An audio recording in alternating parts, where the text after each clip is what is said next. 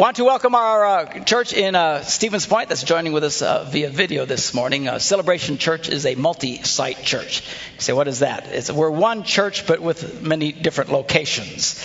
And uh, we have a location. Actually, we have two venues here. We have one in this room. We have another one uh, in the cafe on the other end of the building during the second service. They also connect via video. Uh, we have a group in Stevens Point. We all ha- we all do our own worship and stuff, singing the same songs and stuff, but it's all done live. But when it comes time for the ser- sermon, they click on and they all hear, and we all hear the same message because we're one church. We just happen to live in different places, and we're excited. All kinds of new opportunities are, are opening up to us to start new campuses around the state, and we'll be sharing those with you uh, as we go along. But anyway, good to have them joining with us uh, this morning, y'all. But uh, just want to give you a quick update of, of where I've been. Um, actually, somebody asked me at the beginning of the service if I was in a car wreck earlier this week. And I thought, no, I thought maybe it was a joke they were making about the NASCAR. It wasn't me, it was him. he was in a car, Pastor Gary was in a car wreck. Uh, but he's okay, right? Yeah, yeah, he's on drugs this morning, but he says he's just. He says, kind of the closest thing to the Holy Spirit. Just, uh, hallelujah. But, but uh, he's okay, thank God. But uh, I did. I was not here last Sunday. I was uh, asked to be the uh, chaplain at the uh, NASCAR race in Dover, and uh, boy, was that a wild experience. Great fun. You know, they, Joe Gibbs Racing asked us to come do it, and, and they sent their Learjet to pick me up.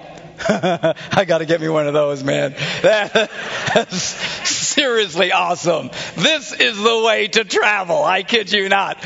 But uh, so we zoom in and we land there, and as soon as we get out of there, we hop into a helicopter waiting to take us to the track. You know, I felt like I was Elvis or something, man. You know, and we, we land, and then these big black sedans pull up, and then they put us in that, and they take us on the inside. I could dig that every day. But. Uh, so we get in there and, and, and we do our thing and, uh, you know, uh, uh, meeting with some of the drivers and stuff. And, uh, you know, I felt kind of cool because it's, it's one of the few sports where I felt kind of like a big guy you know, these Packer players, you know, I feel like a girly man, you know, but around, these guys are short, these NASCAR drivers. They're really not that big. Uh, probably the biggest one was uh, Dale Earnhardt Jr. He's a little taller than I am. But uh, then they put me one of the cars, and I could see why they're short. oh, man, serious claustrophobia in those things. Like, get me out! But it, uh, anyway, it was fun. Things are loud. Loud! But it was cool. And then we went uh, to uh, Joe Gibbs Racing, uh, they have a uh, this huge facility where they build the cars and stuff like that.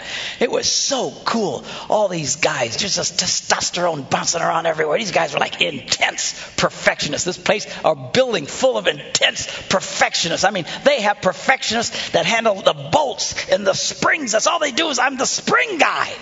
And they just they try to get everything as perfect as they can. They just, they just but zero defects, man. These people have an intense spirit of competition, and it is cool. It is cool. And these guys were very, very nice and very open, and uh, uh, they like it when uh, they always ask for prayer and stuff. They say there's there's no atheists in a NASCAR race before they take off. But uh, it was I didn't really know most of the guys there. I was talking to one. Uh, his name's Bobby Labonte. I don't know if you know who he is, but uh, so I'm talking to him, and I finally said, "So what do you do?" Whoops. But anyway, so uh, they were cool, you know. They they he, they were all very polite, and I think they kind of dug it that I didn't know anything. So uh, anyway, it was neat. It was just exciting. I'm telling you.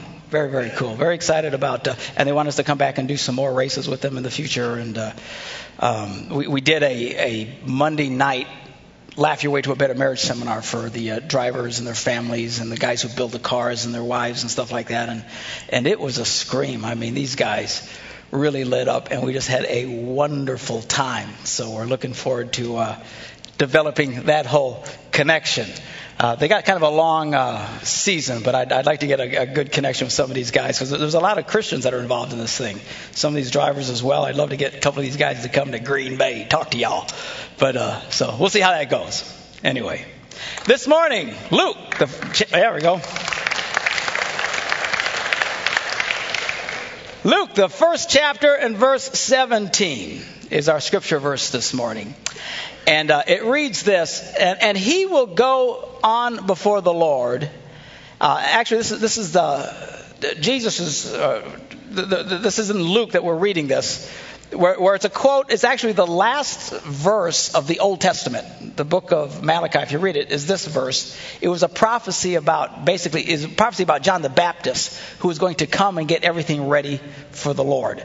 He was going to come and, and, and, and, and just get people zeroed in on spiritual truths and stuff like that so that Jesus could come. You know, John the Baptist came, he was just in everybody's face. You know, he's yelling, repent, repent, repent, and baptizing them and stuff and kind of jerking the slack out of people. And then, and then Jesus was able to do his ministry. So th- this is the scripture that prophesied about it. They're quoting again here. And he will go on before the Lord in the spirit and the power of Elijah which is a lot of spirit and power. If you don't know Elijah, read him in the Old Testament. This guy was one powerful guy. But uh, anyway, this is what he's going to do. He's going to turn the hearts of the fathers to their children, and the disobedient to the wisdom of the righteous, to make ready a people prepared for the Lord. Uh, Pastor Lathan had just mentioned about Father's Day. You know, it's, it's Father's Day is a special day. It's when men get to sit back, relax, family pays attention to them, serves them, basically like every other day of the year. But uh, it's just, it's just you're okay with it that day. but uh, um, it's interesting. I mean, you know, when, when we think about John the Baptist coming and this prophet coming and, and to straighten out the country and, and yeah, you know, turn from sin and quit doing wrong and, and, and all these things. But it's interesting that the first thing that he lists here as his job was to turn the hearts of the fathers to their children. The first question is why do men allow their hearts to turn away from their children in the first place? You see, it's kind of a natural thing. Men get so caught up in their lives, they start to forget their families. And uh, as, as, I was speaking to these guys at, at, the NASCAR race, I was challenging them as well. I said, you know, um, a lot of guys make the mistake when they get married. They think that I do means I'm done. And they get in trouble with their wives because they think, well, that's, that's done. Let's move on and uh, and it doesn't work. You have to constantly be winning the girl, constantly be responding to the girl. I was uh, uh, I took my wife shopping on Thursday, and. Uh, I'm a good husband, aren't I? But I, I, I took her shopping and uh, we went into this place, and this lady's just kind of, you know, she's in tears and kind of freaking out. You just never know what divine appointments God has for you. And uh, and, uh, and, and talking to her, and it turns out that her marriage is on the rocks and things were falling apart. And we had a chance to minister to her and, and to pray uh, with her, and it, and it, was really neat. Gave her uh, one of my DVDs um, to uh, maybe give her some advice on how to to work. But the, the, the husband's grief was, you know, she, she's insisting that he does something very realistic. I mean, he was really really slacking off. And she insisted that he needed to do these things. And he basically said, you know, well, I, will do them, but I, I, why should I do it on your schedule? I'll do it on my schedule. And I said, because it's always on her schedule, Jack. If you lose this one and you go try and win another, another one, you know what's going to happen? It's going to be on her schedule. Everything's guys need to understand they need to win the girl. Now, if you don't want a girl in your life, fine, do whatever you want to do. But men need to be winning the hearts of their wives all the time paying attention to them. You know, it can't be 24 7, you know what I'm talking about, but you can't just forget about them, get caught up in your own lives. And what happens is men do that, they frequently turn away from the most important things in their lives to other things. The, the, the catch is this it's, it's kind of a trap. It's like guys get so caught up, for example, in their jobs uh, and, and the reason they're doing this is their motivation is they want to provide for their families. They're doing this for their families. But it's, it's, a, it's a dangerous line. It's like you can get so caught up in doing something for your family that you forget about your family. That's always the catch. And, and a lot of times when women start, you know, saying to their husbands, hey, what about us? What about us? A lot of guys get angry and they feel unappreciated and say, you know, hey, I'm doing this for you.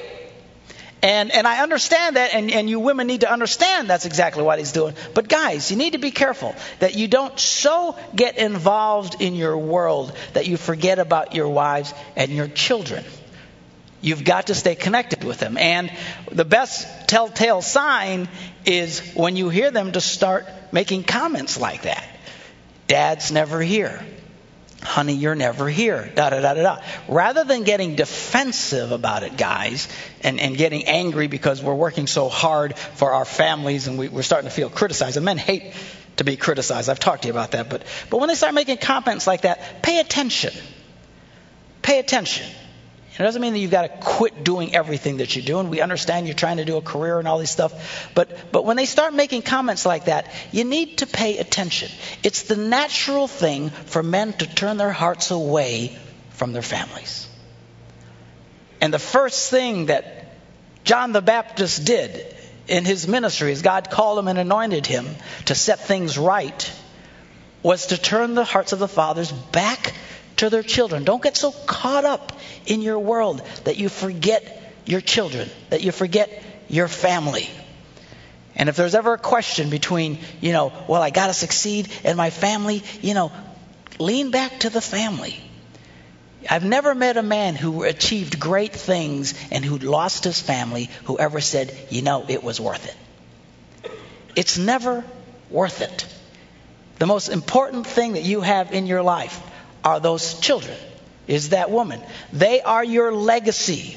These are the people who will speak and remember you after you're long gone. The question is, what are they going to say about you? Don't get so involved in your life that your children despise you and hate you. It's not worth it. Let them know that you're there. Take time for them. Not only do we get caught up in our jobs, that tends to pull us away from our families. And by the way, I, and I've spoken about this uh, recently, certainly in the church, don't get so involved in church work that you're not around for your family. And, and I promise you, if you, and, and I'll say this on both sides, if you're a husband and you feel like your wife is here too much, you come talk to me. I will sit down with the girl. If you feel your husband's here too much, you come talk to me. I'll sit down and jerk the slack out of the boy. We're not going to do that here. Are we wanting people involved in the kingdom of God? Yes. Do we love it when you get involved here? Yes. But don't think that you can ignore the most important thing in your life and make it up because I'm working for Jesus. And I say this with all sincerity. There are so many families. I saw this over and over again as I was growing up. Men who, who spent so much time involved working for Jesus that their families fell apart. And their children hated them. And their kids turned into hellions and were nightmares because they were rebelling and fighting for attention from their father because the father was so busy working for Jesus that he lost his family. The priorities are upside down. There are seasons of life. And you need to know something. If you have children in your home, your season is to take care of those children. The time will come when the little rugrats finally leave. Praise the Lord. and that's okay. You know, I remember when our kids finally left the house, people came up to me and said, Pastor Mark, Pastor Mark, you must be so sad that your kids have left the house. I'm thinking, What are you talking about, man? It's rocks. Well, what do you do now? None of your business. I got a life again, you know. And, uh, and, and now my wife and I, we're very busy and we travel and do all kinds of things pastoring this church. People often ask me, how do you do it? Well, one of the reasons that we're able to do it and waited until now to do it is because our kids are grown up a lot of guys my age don't understand it because they still have little children because they waited, you know, so long before they started having children. But, uh, you know, times come, seasons change when you can focus and do different things. Or if you're single, man, knock yourself out, change the world, be great, be fantastic. I'm all for it. Uh, but if you have children, you have a responsibility. Watch your heart. Don't let your heart turn away from your children. Be intentional Turn towards them. Stay involved with them. Not only in your job, a lot of guys do this in their hobbies.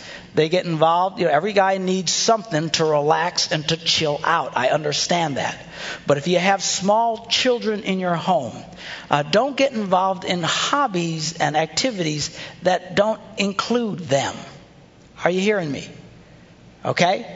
Do things that they like to do. And that might mean that your hobbies will change for a while. But do something that can involve them.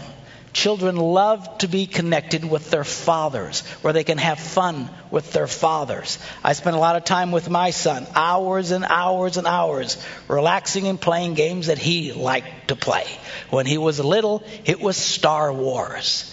I spent many an hour as Darth Vader. You know, and we'd run through the house, knocking things over and, and just having a riot. You know, when he got a little bit older, it was softball, and I'd get involved in his teams, or then, you know, Pop Warner football and involved in his teams, and all these different things. You know, now that he's gone, I can do whatever I want to do. I can just take activities, be it golfing or something like that. You know, if you're going golfing, chances are, you know, a three year old isn't real helpful on the golf course. You know, I did try when they were a little bit older. They don't drive very well either. on the carts, you know. Keep your hearts towards your children. You've got plenty of time. These are the most important years of their lives. And don't surrender the area of children strictly to women. We have done this in the church. I'm going to be talking a little bit more about this in this message. But we've done it at home. Guys pretty much have surrendered the realm of children to the women. That's women's jobs. It's women's jobs. Women's jobs. You know, don't think like that. You need to be involved in your children. Men have great impact in the lives of their children. And women, don't be criticizing your husband every five seconds when he tries to get involved with your children. I've talked to you about this, you know. my wife, I use the analogy, you know, she'll she'll tell me to cook my own dinner. I say, come on, cook it for me. No, you can do it. You're a big boy. Do it. All right. And I start doing it, and she'll walk over. Well, don't do it like that. You know, don't use that pan. Well, take that out of there. Go away, woman. You know, do it or don't do it. The reality is, men will do things differently than you. It'll be fine. You want to encourage the boy to be involved in the children. Now, if he's going to light them on fire or something, you might want to speak up. But uh, you don't always have to be criticizing every little puking, stinking thing he does. Men need to be involved with their children. Children need the challenge and the risk that men offer to them. A lot of time it freaks women out. This is good for the kids. Your husband will generally do things you would never do with the kids, even at the earliest age. You know, mothers, they're holding babies like this. Man, they're going, wee, wee, and women are going, stop it! You know, but the kids are going,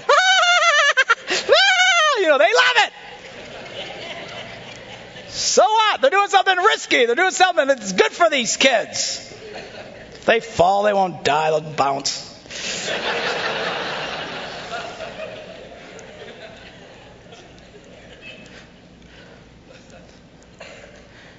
Men need to succeed at what they do. One of the reasons why men don't get involved in things where women are so involved in is because they feel that they fail. Men hate to fail. Men really become resistant to failure. You have no idea. If a man thinks he cannot do it, he will become really resistant. Sometimes women will ask their husbands to do something and he'll get really resistant and just have a cow and, and they don't understand. They're getting so mad. Chances are he feels very inadequate in that area. Don't be trying to shove him in areas that he doesn't feel comfortable in. You know, I remember some years ago we had a, uh, a dead tree in the backyard, and my wife said, "Well, just get a, uh, you know, a chainsaw and cut it down." Do I look like a chainsaw kind of guy to you? I have pictures cutting off my legs and my arms and body parts flying all over the place, and you know, but I didn't say. I just said, "No, I don't want to do it." Come on, why don't you? I don't want to do it. And I found myself getting mean. mean and nasty and rah, rah. And I thought, man, what is my problem? And I knew I had to admit, I said, look, I feel totally uncomfortable in doing this. I don't know how to do it. I don't know anything. I am sure I will cut off a leg, or so I probably would. Uh, you know, get somebody. Let me just hire somebody else. You know, don't try and force your men into something that they feel completely emasculated in. It doesn't work. Having said that, you can encourage him in areas so he can get more involved and connected uh, with your children. Um, men need to fight the conquer and move on mentality. This is a natural thing. We do something, great, we're done, we move on. We do something, great, we move on. Men like to have, uh, you know, projects that have a start and a stop date. We'll start, we're going to make it, we're going to do it, we get to the end, hooah, we did it. All right? Men have a hard time with these eternal projects that never end. You know, it is hard for them to stay connected. And one of the reasons that they feel uh, it's hard for them to stay connected with the kids is because it's a long stop date. It is. You know, you got birth to like 18 is a long time. An 18 year project is a long project for a man. But guys, fight that trying to move on. Stay with it. Follow it through. Uh, and, and this is true for both parents. One of the big problems that uh, parents have, particularly with teenagers, is they quit parenting too soon. Don't stop parenting too soon. And that's the temptation. You know, you've been taking care of them all these years and years and years, and finally they can dress themselves and not poop their pants. And people go, great, go on, do your own thing. Don't do it. Stay involved with those little rugrats. Okay? Keep your paws on them. They will hate you for it. Get used to it. All right? People, I trust my kids. You trust a teenager, you are an idiot. My kids used to say, You don't trust me. Man, nobody trusts you. You're a teenager. Who trusts you? Nobody trusts you. Shut up.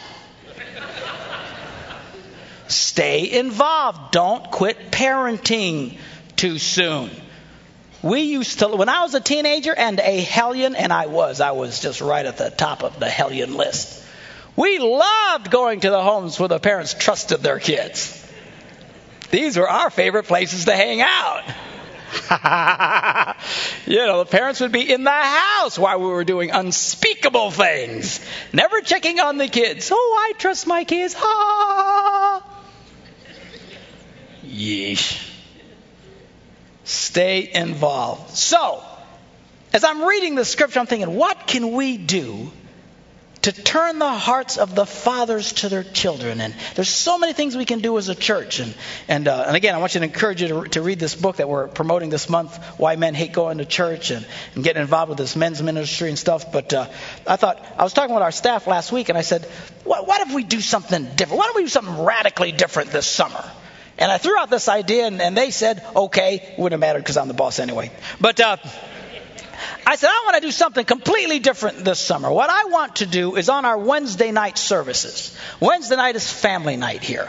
This is when the kids have all their different programs. We got the kids deal, we got the, the 180 thing, and we got, you know, programs for all the kids from nursery all, all the way up. And then we have our adult Bible study in here, which I'm encourage you to get involved in that. Sunday mornings, I just speak topically. I take one verse, jump all over the place. But on Wednesday nights, we go verse by verse through the book of the Bible. We show you in context. We actually teach the Bible to you so you become more biblically literate. And it's fun and it's a great thing. But uh, on Wednesday nights, I said, what if we changed the culture on Wednesday nights? What if we got all men involved with the children from nursery all the way up? And uh, we are going to do that if I can get some men to volunteer. I want to make Wednesday nights woman free nights. They don't have to take care of kids. They don't got to watch kids. They don't got to do jack squat. They can just come in here, study the Bible, hang out, worship, praise God. I want the men down there with these kids. I'm talking nursery. I'm talking three year olds. I'm talking all the way through. Now, we will train you in what to do. All right? So part of our whole deal this summer is we're going to do this all male family night when the men are turning their hearts to the children. And we, historically, men always were the teachers throughout culture. We've surrendered that to women today. I'm saying let's get back and start validating men as teachers and interactors with children. You will find that men have huge impact on the lives of children. And rather than having men that are disconnected and feeling, part of the problem is because we feel like we're just, you know, we're not needed. You're needed. We need you to connect with these children and get involved with these children. So what we're going to do is we're going to get to, we're going to have you sign up today. I'm looking, I need at least 20 guys to pull this off. What we're going to do is we're going to plan it, we're going to do it, and then we're going to end it September 1. And then we're going to have a big party and celebrate it. Manly men, we did it. All right? So I want you guys to get involved. Wednesday nights, we will work with you. I want you to sign up at the information counter, and uh, we'll we'll plug in a place. Do they sign up for what they want to do or what area? You know, so just look, you know, and uh, and I'll tell you what, these kids will love it.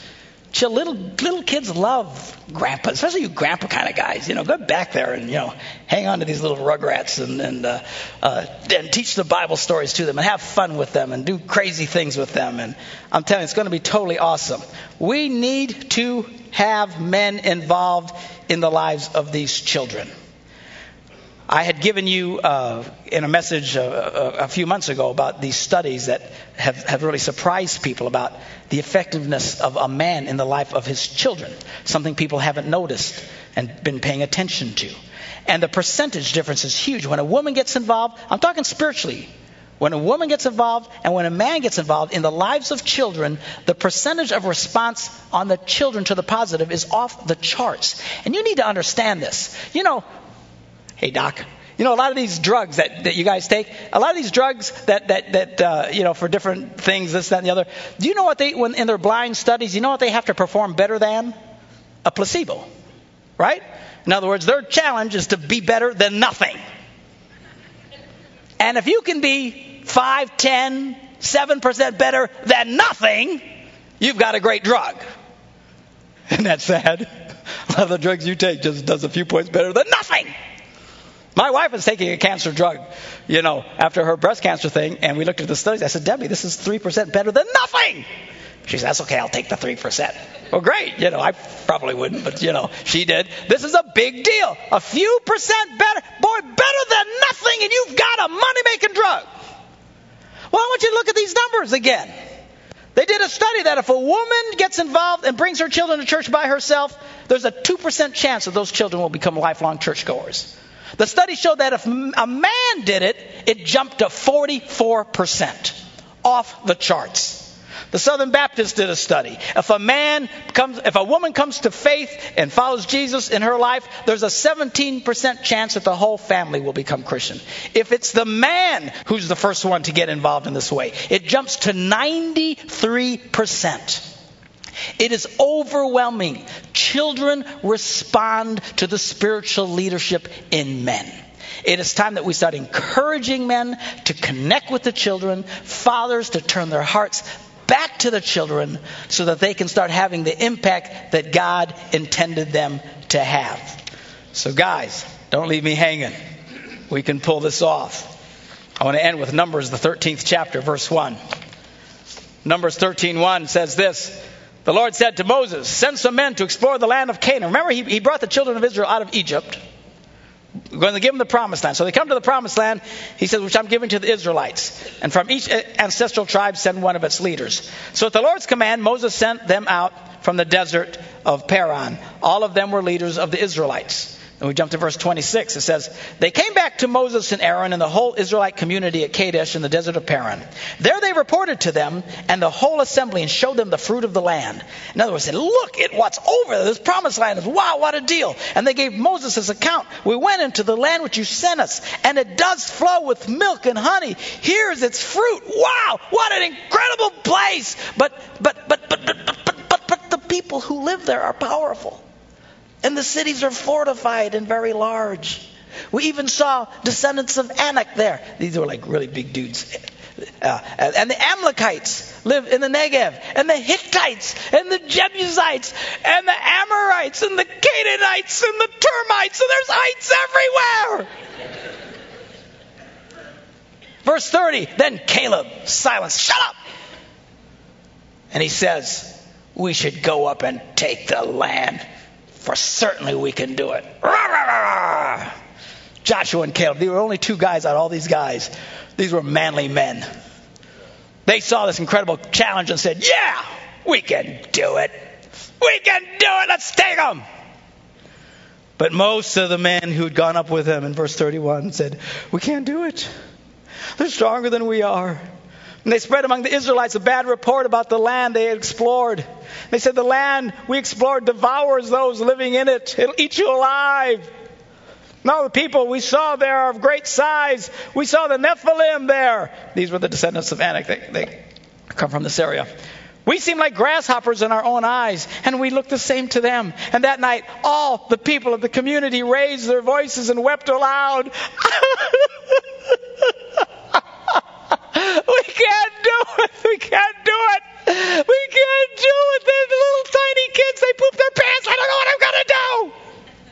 How can we get involved? How can men do these things? Now the Israelites grumbled against Moses and Aaron, and the whole assembly said, If only we had died in Egypt. Man, what a bunch of weenies these guys were.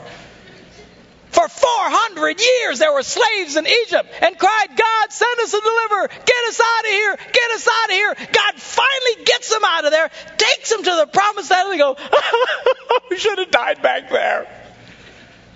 God got so ticked at these guys. These are why they, this is why they wandered around the desert for 40 years, this event. It didn't take 40 years to get from Egypt to this place. It didn't take very long at all. They just came on, got there, and they whined and bellyached and let fear take them instead of being the men God had called them to be. And said, Well, you're just going to wander around. All he did is he's waiting for them to die off. Which, by the way, if you're being stubborn with God, he'll wait you out, Jack. He's got all the time in the world. he just waited until they all died. All right, they're dead. Now you guys can go in.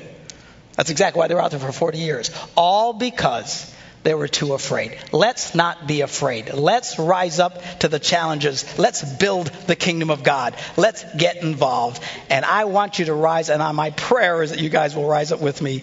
That I'll have some guys give these women a break. They're back there all the time doing this with these kids. And I'll tell you what, you want to see this church grow? You make this a place where we treat women with great respect and honor and don't require them to work constantly, and men actually get involved the women will pour into this place, dragging their husbands, kicking and screaming with them. And then we got to shout at their hearts. Let's do this thing. Now, before our ushers and musicians come back up, I want to ask you a question. Have you made the decision to follow Jesus? If not, I want to invite you to partner with Jesus in changing the world. That's what Jesus did. He came and said, Follow me. We're going to change the world. Are you a part of this? Have you made the decision to follow Jesus Christ? I want to challenge you to be a part of building the kingdom of God in the earth. I'm going to ask you to open your heart and surrender your life to the King of Kings and to the Lord of Lords. And if you're a father in here this morning and challenged by the message, I'm going to ask you to turn your hearts to your children, be the kind of father God wants you to be, and knows you are more than capable of being. Let's be the men God called us to be. Before we receive communion this morning, before I have our ushers and stuff come up, I'm going to ask us all to bow our heads in a word of prayer. And if you've never taken that first step of faith in your life, I'm going to encourage you to open your heart and experience God's love and forgiveness today. Let's pray this prayer together. Say, Dear Jesus, I believe you are the Son of God. You love me so much. You went to the cross and took my punishment. I ask you to come into my heart to forgive me of my sins breathe your spirit into me so I can be all you've called me to be. Thank you, Lord Jesus. Amen.